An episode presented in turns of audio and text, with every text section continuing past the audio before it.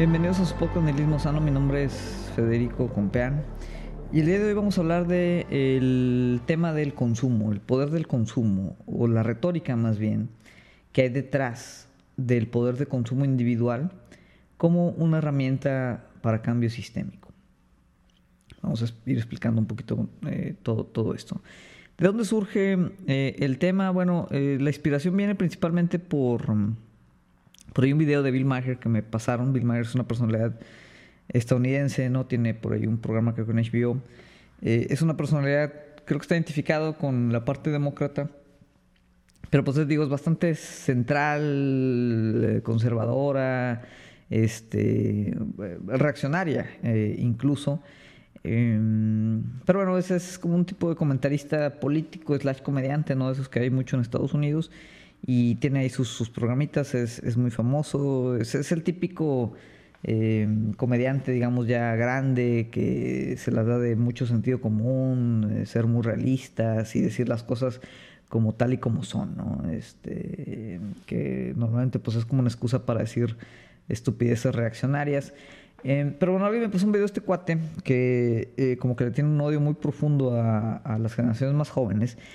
Y en ese video eh, básicamente empieza a comparar a Greta con Kylie Jenner, Greta Thunberg con Kylie Jenner, y trata de mm, conducir a casa el punto de, que los Zoomers, eh, y en cierta medida también los Millennials, somos como una generación hipócrita, ¿no? porque nos preocupa mucho que colapse el medio ambiente y se acabe el mundo, pero seguimos comprando ropa y teléfonos y básicamente operando ¿no? del sistema eh, capitalista que permite todas esas maravillosas cosas.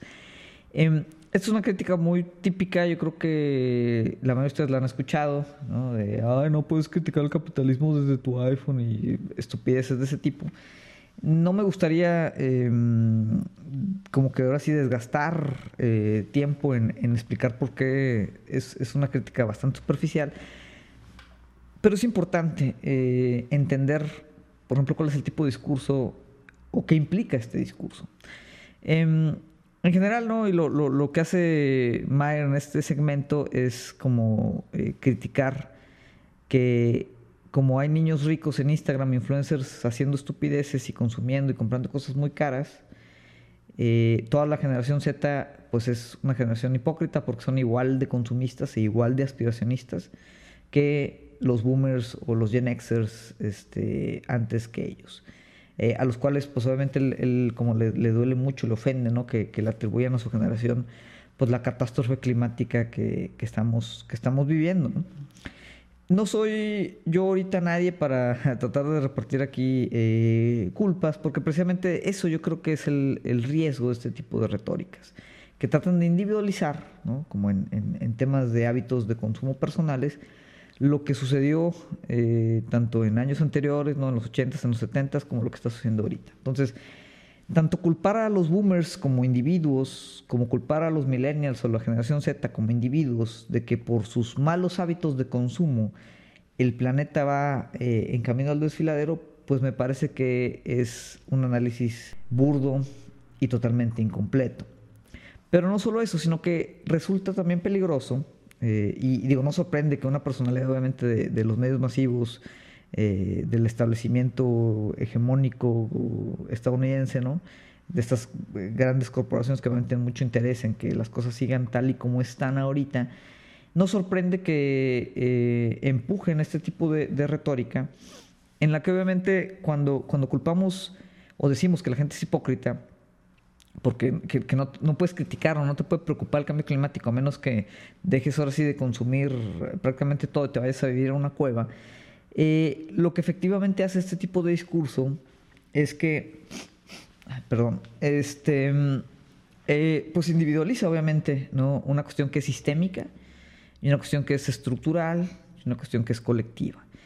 Eh, y por ello llamamos al capítulo el ilusorio poder del consumo, porque es totalmente falso y es totalmente una ilusión que solo mediante la acción individual de consumir ni siquiera menos, ahorita vamos a esa parte menos, ¿no? pero vamos a de consumir menos o de consumir otras cosas, consumir verde, consumir sustentable, consumir orgánico, eh, que incluso si gran mayoría de la gente hiciera todo esto, eso no cambiará fundamentalmente la dirección ¿no? en la que nos dirigimos de crisis y catástrofe ambiental. ¿no? Digo, ahorita lo estamos enfocando en la parte ambiental, pero esto básicamente ilustra eh, cualquier elemento eh, en el que quisiéramos radicalmente reformar, pues ahora sí, el, estado de capitalismo tardío en el que nos encontramos ahorita. ¿no? Entonces, obviamente, eh, no sorprende que empuje este tipo de retórica, es una retórica muy popular, ¿no? como dentro de todo el aparato ideológico eh, en, el que estamos, en el que estamos inmersos. Y obviamente aquí lo que dice o lo que mm, ataca es como la calidad moral de, la gente que, pues vamos a decir, está más eh, del lado de la izquierda y, que pues critica o está preocupada por eh, el, tema del colapso del medio ambiente. Eh, al final, lo, que dice este discurso es que pues, nos falta como voluntad a todos para simplemente consumir menos. ¿no? Es decir, tenemos que vivir eh, en, la, en la austeridad, ¿no? Y, esta retórica los gobiernos incluso la implementan en políticas públicas, ¿no? O sea, la austeridad, eh, digo, nuestro gobierno aquí, la Cuarta Transformación, eh, lo hace también, que es pecado ser aspiracionista, que pues es, incongruente, por ejemplo, que sea que te guste la Fórmula 1, ver deporte, o sea, cosas así que, que ya rayan ahí bastante en lo, en lo absurdo. Y obviamente pues es tratar de como moralizar la forma en la que como consumidores nos desempeñamos dentro del mismo sistema capitalista. Em, y esto es peligroso por varios, em, en varios sentidos. El, primero es que cuando individualizamos todas estas condiciones, o sea, que dependen simplemente de la voluntad de una persona, atomizamos eh, la posible solución y, pues, digamos, prevenimos el, el ver que las potenciales soluciones, y ahorita vamos a hablar de algunas, pues es, como una cuestión de organización eh, colectiva. No es suficiente que simplemente todos nos hagamos, o sea, queramos consumir menos botellas de plástico y todo, ¿no? Que incluso si lo hiciéramos, no cambiaríamos de forma radical la forma o las relaciones de, de, producción y de consumo que nos tienen en el estado actual en el que estamos, ¿no? No significa que sea malo, o sea, si ustedes tienen la posibilidad de comprar, hacerse vegetarianos y eh, ir todos los días en bicicleta al trabajo, eh, este, dejar de usar bolsas de plástico y no consumir popote, o sea, adelante, ¿no? O sea, háganlo, reciclen, eh, o sea, está bien. lo que no está bien es que tratemos de avanzar un discurso en el que esos sean las, la única manera de evitar la catástrofe climática, porque número uno, no es suficiente. Número dos, tiene un componente de clase importante, ¿no? De, manera que la mayoría de nosotros no tenemos eh, la posibilidad económica de, pues ahora sí que participar de como todas estas consumos verdes y sustentables, que también es un mercado, es un mercado muy, muy grande y un mercado muy, muy importante, que pues normalmente es eh, enfocado para clases medias, altas y clases altas, ¿no? O sea, son normalmente la gente que puede darse, el, ahora sí, literalmente, el lujo como de consumir responsablemente.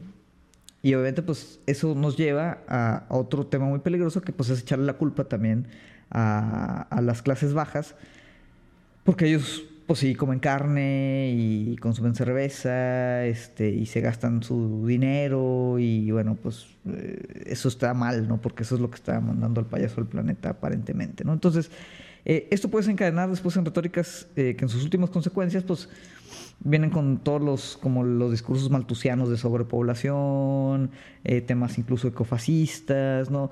Y, y todo eso, otra vez, cuando oscurecemos, pues ahora sí la naturaleza real del problema. ¿Y qué es lo que estamos oscureciendo ¿no? cuando eh, hacemos esta, mm, como esta apelación a la congruencia, a la moralidad? Pues estamos eh, oscureciendo el hecho de que el 71% de las emisiones viene, por ejemplo, de solamente de 100 empresas.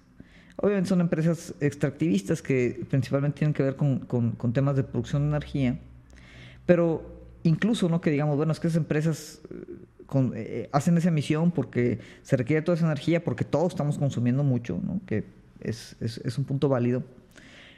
Pero otra vez eso no significa que individualmente el que consumamos una cosa u otra o menos vaya a cambiar esta parte. Y ahorita la vamos a explicar. Otro dato ¿no? interesante que también oscurece este tipo de discursos es que solamente el 10% de la población, los más ricos, emiten casi la mitad de las emisiones. Entonces, lo que nos indicaría es que, el, por ejemplo, el 1% ¿no? en, el bracket de ahí de ingreso es un grupo de más o menos 70 millones de personas. Ellos emiten el 15% de las emisiones, que es digo, 70 millones de personas emiten el 15% de las emisiones. Ese mismo porcentaje lo emiten 3.5 billones de personas que están en el, en el 50% más bajo de la pirámide. Entonces, ahí, por ejemplo, hay otro, otra estructura que se oscurece, que es el tema de cómo está asimétricamente distribuido lo que se está consumiendo. Es decir, no estamos todos consumiendo igual hay, vamos a decir, en lo general un consumo excesivo, en eso estoy yo perfectamente de acuerdo, pero ese consumo excesivo pues está liderado por pues, los, brackets eh, de ingreso más alto, no las clases más altas, y no solo las clases más altas, sino que también básicamente los países más ricos, lo que se le conoce popularmente como el norte global. Entonces, cuando empezamos a empujar la retórica de que la solución para disminuir las emisiones, la solución para disminuir eh, eh, el calentamiento global tiene que ver con que cada quien se responsabilice como de consumo individual, estamos número uno equiparando eh, o haciendo una equivalencia de que, de que todos estamos contribuyendo de la misma manera al problema. Y que tal vez las clases más bajas, las clases medias, las clases bajas y, el sur global, pues de otra manera tienen que ser los que, los que traten de compensar, hacer este como offset, ¿no? De todo ese consumo excesivo que se está haciendo en, el norte, en el norte global. Entonces, de otra manera es como socializar un problema en el que el beneficio pues está individualizado en sectores muy muy específicos y muy muy bien identificados. Entonces, esa es la primera parte. Em, y la segunda parte es que cuando hablamos simplemente de consumo como la única método para reformar o transformar eh, o, votar eh, cambios en, en, la forma en la que la sociedad opera, estamos también ocultando o ignorando la parte de las estructuras, corporaciones, gobiernos, que básicamente median la forma en la que se dan las relaciones de producción y consumo. ¿Qué significa este, eh, todo esto? ¿no? Si el día de mañana milagrosamente eh, todos dejáramos de consumir, por poner un ejemplo, agua embotellada, eso no significa que la empresa o el capital que opera los medios de producción del agua embotellada va a desaparecer Posiblemente las empresas como tal de agua embotellada tengan pérdidas. Pero el capital mismo, o sea, las estructuras de propiedad privada, o sea, que son donde se controla los medios para producir, que es, digo, el capital de ahí inicia y el capital compra una fuerza de trabajo, a través de los trabajadores, compra materias primas, compra eh, energía, compra tecnología, compra propiedad, eh, y a partir de esa combinación de materias primas, propiedad, energía y todo lo que es eh, la, fuerza de trabajo, pues hay un proceso en el que se fabrican pues cualquier, cualquier tipo de mercancía. Esa mercancía se produce, ¿no? entra al mercado, se vende, se genera un superávit, que es el superávit que, toma eh, o recircula hacia el capitalista, y bueno, empieza un ciclo que es un ciclo de acumulación. Esa estructura, ¿no? Muy sencilla, eh, que es, básicamente como funciona así a, nivel muy, muy básico el, capitalismo. Esa estructura no importa qué tanto, qué tan poco consumamos, permanece. Y la forma en la que está distribuida eh, esa estructura, eh, es decir, quien tiene control de la forma en la que producimos, quien tiene control de la materia prima, quien tiene control y puede pagar la propiedad privada, eh, donde se realiza todo esto, quien puede pagar la fuerza de trabajo, eso no cambia, ¿no? Porque ese capital está ahí. puede que se pierda cierto capital porque pues una empresa embotelladora de agua vaya a quebrar porque decimos de repente ya no consumirlo, pero la relación se mantiene, la estructura se mantiene. Y normalmente estas pérdidas, y ustedes lo han visto cuando hay una, una gran crisis, ¿no? Porque en todos estos eh, elementos del capital, y así lo explica David Harvey en, en, los límites del capital, pues hay crisis que lo que hace el capitalismo es que las va moviendo de lugar. Entonces, si hay una crisis de consumo, ¿no? es decir, si dejamos de consumir botellas de agua o, otras cosas, ¿no? nos hacemos todos ermitaños, esas, esa crisis de consumo es una crisis del capital, ¿no? pues se va, se va, se va a empezar a, permear o a empujar en otras partes de los sectores. En la forma en la que, oye, pues esas empresas van a cerrar y va a haber desempleo, ¿no? Y el desempleo pues va a generar ahora sí que una precarización de, de cierto sector laboral, que va tal vez a abrir pues un nuevo mercado de otra cosa distinta que no son botellas de agua, pero que al final pues va a seguir generando, consumiendo materia prima, energía, tierra, etcétera, etcétera. De forma que al final, ¿no? porque el capital va a seguir buscando acumularse, va a ser complicado que en temas generales, ¿no? si, solo, si lo único que cambia, otra vez, si lo único que cambia es el patrón de consumo individual, el capital como tal y la estructura en la que opera el capital y la forma en la que el capital genera esas relaciones de producción y consumo, nada de eso va a cambiar. Que es parte de lo que nos tiene en este, en este pues ahora sí que en este gran problema de, la crisis climática, ¿no? que es el paradigma del crecimiento y la acumulación del capital. Ahí está, ¿no? en esa estructuración que obviamente no es una estructuración tan directa, ahí es donde está principalmente el problema. Y eso no se puede resolver a través de solamente acciones individuales de consumo, incluso aunque bajemos nuestros consumos. Porque también con las estadísticas que damos ahí, quien tendría que bajar su consumo para empezar serían pues el, top 1%, o sea, donde tienen más capital. Obviamente es perfectamente, eh, vamos a decir, casi obvio que pues sean los que más consumen, ¿no? Pero básicamente ellos tendrían que bajar casi el 97% ¿no? de sus emisiones.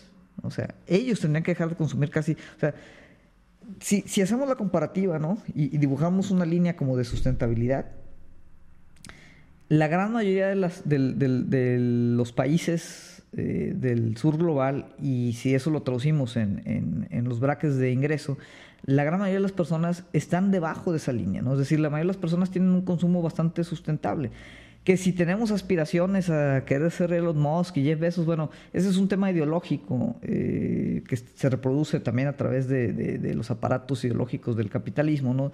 La hegemonía dominante y todo ese tema, ¿no? Pero ser aspiracionista, ¿no? Hay mucha gente que lo es. Ser aspiracionista no significa que consumas como millonario, ¿no? O sea, que tú quieras ser millonario no significa que estés consumiendo como millonario los millonarios y billonarios consumen como millonarios y billonarios y ellos no ocupan ser aspiracionistas porque ya están ahí, en las posiciones que a veces muchos de nosotros aspiramos a llegar. Pero el que tengamos nosotros como esa aspiración ideológica no tiene nada que ver con el consumo. Puede haber gente de muy bajos recursos que tenga esa aspiración de llegar a ser el siguiente Elon Musk, posiblemente no lo lleguen a hacer. Estadísticamente al menos es casi imposible. Entonces, aunque ideológicamente puedan ser incongruentes, que les preocupe el medio ambiente, pero si quieran eh, llegar a ser millonarios, al final no lo son en este momento, entonces no están consumiendo como millonarios en este momento. Entonces, el tema al final ¿no? tiene que ver con el paradigma de crecimiento y acumulación de, capital. Eso obviamente no te lo va a decir Bill Maher y no te lo va a decir ningún eh, medio eh, típico de, de, televisión porque pues obviamente son medios que sirven al capital. ¿no?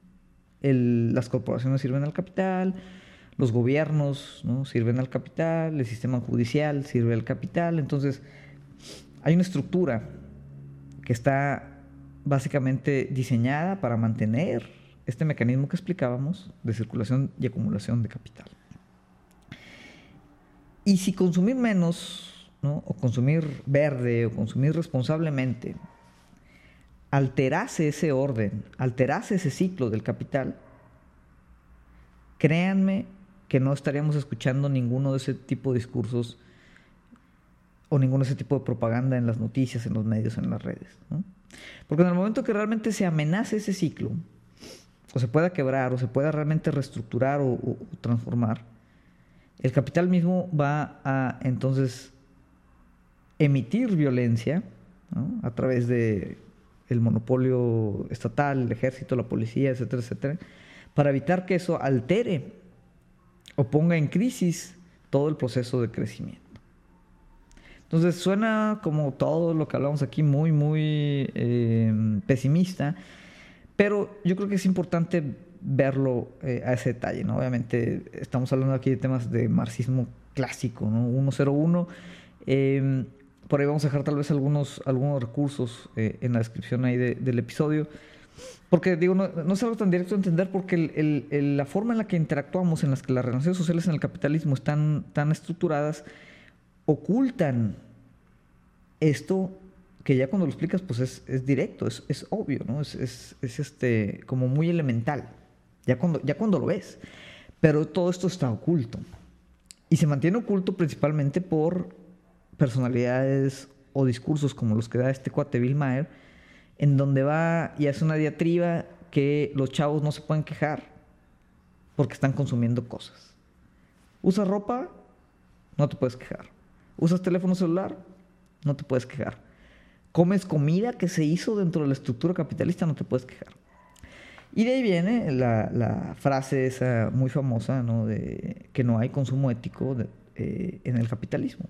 Y tiene que ver con eso, ¿no? O sea que no importa qué patrón de consumo tengas, qué tanto, qué tan poco consumas, no alteras este ciclo, no alteras esta estructura. Esa estructura se mantiene se va a reconfigurar tal vez. Y ahora en vez de venderte botellas de agua, te van a vender los famosos NFTs, estas estupideces, ¿no? Que usan el blockchain y gastan más energía que países enteros, ¿no? Pero hasta revolucionando el arte. Eso no existía antes, ¿no? El día de mañana pueden existir las botellas de agua. El capital va a seguir circulando y la crisis climática se va a seguir agravando. Entonces, a todo esto dices, bueno, entonces, si las acciones individuales por sí solas de consumo no tienen realmente ningún poder o tienen un poder minúsculo, ¿no? Otra vez ya les dije, si ustedes quieren ir en bicicleta al trabajo y ser veganos y no consumir carne, adelante. Hay obviamente un beneficio en esa parte, ¿no? Eh, tienen también sus contradicciones, eh, mucho lo que se consume orgánico eh, también está hecho a base de otros temas de explotación. Vamos, es, es, es, es, eso, ¿no? Es muy difícil, no hay, no hay consumo ético en el capitalismo. No importa si un fin de semana te gastas mil pesos o dos mil, ¿no? No es como que te gastaste mil pesos o quinientos o doscientos, pues tienes una, una, eres superior moral al que se gastó mil o dos mil o tres mil, ¿no? Ni siquiera los billonarios son un problema, realmente. ¿no? Problemas los billonarios, que es la encarnación de la acumulación capitalista. ¿Qué es lo que podemos hacer, no? Si realmente estuviéramos o fuéramos, eh, si quisiéramos dar un discurso serio, ¿no? De qué tendríamos que hacer, cómo tenemos que organizarnos. Y otra vez, cuando decimos que las acciones individuales no sirven de nada, o sirven de poco, no decimos que sean malas, y no significa también que el individuo, que más que individuo sujeto, ¿no? porque estamos sujetos a estas estructuras, pero no estamos diciendo que el sujeto por sí solo no tenga ningún poder. El sujeto tiene poder, pero ese poder, con otros sujetos, viene de la organización. Y en esa organización, en esa colectividad de acciones, es posible sí activar o reestructurar ciertas cosas que afecten directamente a las instituciones, a los gobiernos, a, toda la estructura del proceso capitalista, que ahí sí pueda entonces tener potencial para un cambio que genuinamente nos permita o nos dé la posibilidad de evitar que colapse el tema ambiental. Hay varios esfuerzos, ¿no? Eh, uno muy popular es el tema del decrecimiento, que tiene que ver con hacer la oposición o, la atención con este paradigma del crecimiento, el crecimiento económico, que pues está históricamente medido en lo que es el Producto Interno Bruto. Es decir, se espera siempre que todas las economías estén creciendo. Y obviamente está eh, elemento ideológico, que también pueden ver ahí con Thomas Piketty, por ejemplo, ¿no? en, sus libros sobre economía y, e ideología y capital. Em, básicamente la relación, ¿no? Este, hay una relación como ideológica entre, entre el PIB y lo que se asume que es como progreso o bienestar. Entre más sube el PIB, entre más crezca la economía, significa que mejor vamos a estar todos. Lo cual tampoco es verdad. Tú puedes destruir un bosque y eso genera actividad económica que mejora el PIB. una tanqueta de petróleo no puede derramar eh, cientos y cientos, miles y miles de litros de crudo en, el mar. Y luego pues se contrata, eh, o sea, es una operación muy costosa para tratar de limpiarlo y eso aumenta el PIB. Entonces, la relación que hay con el PIB directa es, eso sí, con el uso de recursos. ¿no? Entre más aumenta el PIB, más o sea, está acoplado ¿no? con, con, la utilización de recursos principalmente energéticos. Eventualmente, ¿no? y eso es lo que es, como todo el, el, panorama de los discursos estos de, de, las sesiones de cambio climático, ¿no? hay manera de desacoplar, al menos parcialmente, el crecimiento del PIB con el, el uso de recursos si, si es posible desacoplar la generación de energía y pasarlo todo a energías renovables. ¿no? Pero eso no está ni cerca de que suceda todavía. Eh, y eso pues implica otra, otra serie, otra serie de, de problemas. ¿no? Pero la, la, realidad es esa, que mientras seguíamos esperando o tratando de mantener un crecimiento económico a nivel de los países, el uso de recursos va a continuar siendo mayor y el cambio climático pues no lo vamos a poder, no lo vamos a poder atacar, ¿no? Y obviamente este exceso que hay ¿no? de crecimiento de uso de recursos, pues nuevamente no está liderado por el norte global y está, vamos a decir, soportado, compensado con la explotación de pues, todos los países periféricos al norte global, que es donde pues está la, la extracción. La mayoría de estos países no operan bajo esa línea de sustentabilidad que está definida, por ahí les vamos a dejar tal vez un artículo interesante para que se entiendan eh, un poquito más a profundidad esos conceptos, ¿no? Pero pues ese, es como es el, principal, el principal tema, ¿no? Entonces, a menos que dejemos de crecer, eventualmente, si todo es eh, con energía renovable, etcétera, etcétera, bueno, hay una posibilidad en la que va a seguir creciendo el GDP sin afectar realmente tanto el uso de recursos, pero eso pues no sé si se va a cumplir en 50, 100, 200 años, ya que tal vez ya se acabó el mundo. Entonces, la otra opción, tal cual, es tenemos que hacer, tenemos que encoger la economía. Pero no podemos encoger la economía nomás porque sí, porque ya explicamos qué es lo que puede pasar. Y otra vez, si encogemos la economía nomás porque sí, lo que va a pasar es que pues el capital va a seguir concentrando capital y quienes vamos a ser más perjudicados por esta, este decrecimiento, pues va a ser la gente que ahorita ya está en situaciones precarias, ¿no? que ya está en situaciones, eh, pues ahora sí que complicadas, vulnerables, y los ricos van a seguir siendo bastante ricos y simplemente se va a hacer una brecha de desigualdad mayor, que es lo que pasa con las políticas de austeridad eh, típicas, ¿no? que son de hecho pues elementos ahora sí que de libro de texto para avanzar agendas neoliberales. La austeridad no funciona o no funciona por sí sola, o sea, no sirve simplemente ser austeros, consumir menos. Tiene que haber una serie de políticas públicas que nos ayuden ¿no? a estructurar la parte del decrecimiento. Uno tiene que ver, ¿no? ya lo decíamos, con eh, la parte de la decolonización, ¿no? o, esta cuestión como más antiimperialista, en la que la política económica hacia el sur global tiene que cambiar por completo. ¿no? ¿Cómo está organizado ahorita? Ya lo dijimos, ¿no? Alrededor de la extracción, la exportación y los intereses ahora sí del, capital eh, extranjero, ¿no? Que financia toda esta actividad productiva, pero que al final esa actividad productiva que las ganancias se las lleva al extranjero, de donde viene la inversión. Por eso siempre esta retórica de no, no es que hay que mejorar la inversión extranjera, normalmente es tiene poco peso en, cuanto al bienestar de las personas, ¿no? Porque obviamente si viene un extranjero a invertir es porque se va a llevar esa riqueza multiplicada, ¿no? Que es parte otra vez del ciclo que hablábamos del capital. Entonces, todos esos programas que están impuestos por el Banco Mundial, el Fondo Monetario Internacional, que lo que han hecho simplemente pues es como desregularizar los mercados de, países estos en vía de desarrollo, bajar eh, efectivamente eh, los sueldos, eh, cortar o, políticas de austeridad en, lo que es el gasto social. pues lo que ha generado todo esto es simplemente seguir generando como esta lógica otra vez de, extractivista, ¿no?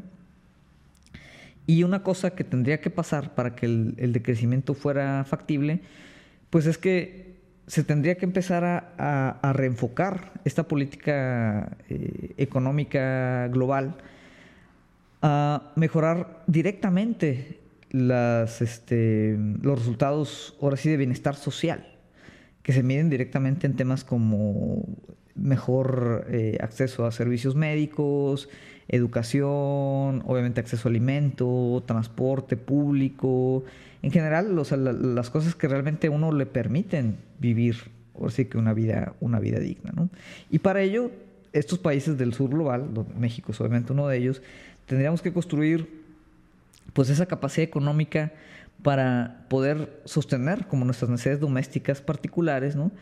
Y permitir también ciertas protecciones, ciertos subsidios, ciertos controles, ¿no? ciertos temas de nacionalización, temas obviamente de, eh, gasto, gasto de gobierno, ¿no? Y obviamente pues una política fiscal y monetaria eh, pues así progresiva, ¿no? En cuanto a impuestos, que permitieran construir todo ese tema, ¿no? Que nos pudiera poner pues otra vez en, una, un nivel más plano para pues ahora sí rehusar estas condiciones de políticas extractivistas del, norte global. En este caso, principalmente nuestro vecino gringo, ¿no? Entonces, ese, es este, un, tema. Y el otro, eh, pues es decir, bueno, si, si vamos encogiendo la, economía, ¿no? O, tratamos de llegar al decrecimiento, eh, pues lo que tenemos que hacer es empezar como a descomodificar o desmercantilizar es decir, sacar de los mecanismos del mercado pues, ciertos elementos básicos para evitar lo que mencionábamos. ¿no? O sea, si, simplemente hacemos consumo menor eh, o políticas de austeridad, pues quienes se van a ver más afectados otra vez van a ser los las sectores de la población que ya están más precarizados. ¿no? Entonces, si con ese fortalecimiento de las economías podemos establecer no un ingreso básico universal, sino como servicios básicos universales, ¿no? temas de, otra vez, acceso a, servicios de salud, educación, transporte, eh, vivienda, agua, energía, internet, etcétera, etcétera. Eh, eso ya nos pone en una posición en la que ya eh, la población no está vulnerable a, simplemente perder su trabajo y caer, ahora sí que en la pobreza y la miseria total, y permite entonces ahora sí hacer una estrategia en la que incluso las horas laborales sean menores, ¿no? El trabajo que se requiera sea menor, las pagas pueden ser menores, ¿no? Pero ya aseguramos como este, este tipo de como red eh, eh, de protección eh, social. Las pagas pueden ser menores, pero al bajar, y esto también está muy, muy estudiado, ¿no? Al, bajar las jornadas laborales, ¿no? Lo pueden ver en ejemplos en Europa, donde en promedio trabajan 800 mil horas menos que, por ejemplo, en México al año, ¿no? que son como 180 días eh, de descanso adicionales. Pero se puede ver que conforme va bajando también el horario laboral, ¿no? o sea, las jornadas laborales, bajan los consumos, se distribuye mejor el trabajo pagado del no pagado, ¿no? que afecta desproporcionalmente a las mujeres. Eh, empieza eh, a disminuir también pues, la, la, la necesidad de servicios eh, o productos que son muy intensivos con el medio ambiente para tratar de compensar pues, el tiempo que a veces eh, gastamos en, el trabajo, reduce la parte de desigualdad,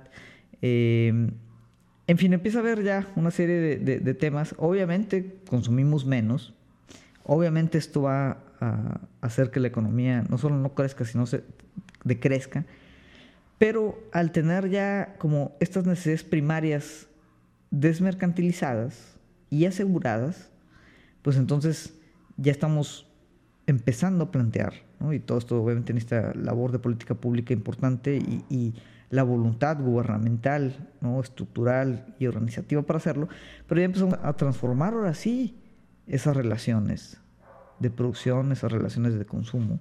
Y ahí entonces, con este tipo de, de situaciones, ahora sí ya podemos empezar a pensar en una economía que no esté acabándose con el planeta. Entonces todo esto obviamente tiene un grado de complejidad, perdón, importante.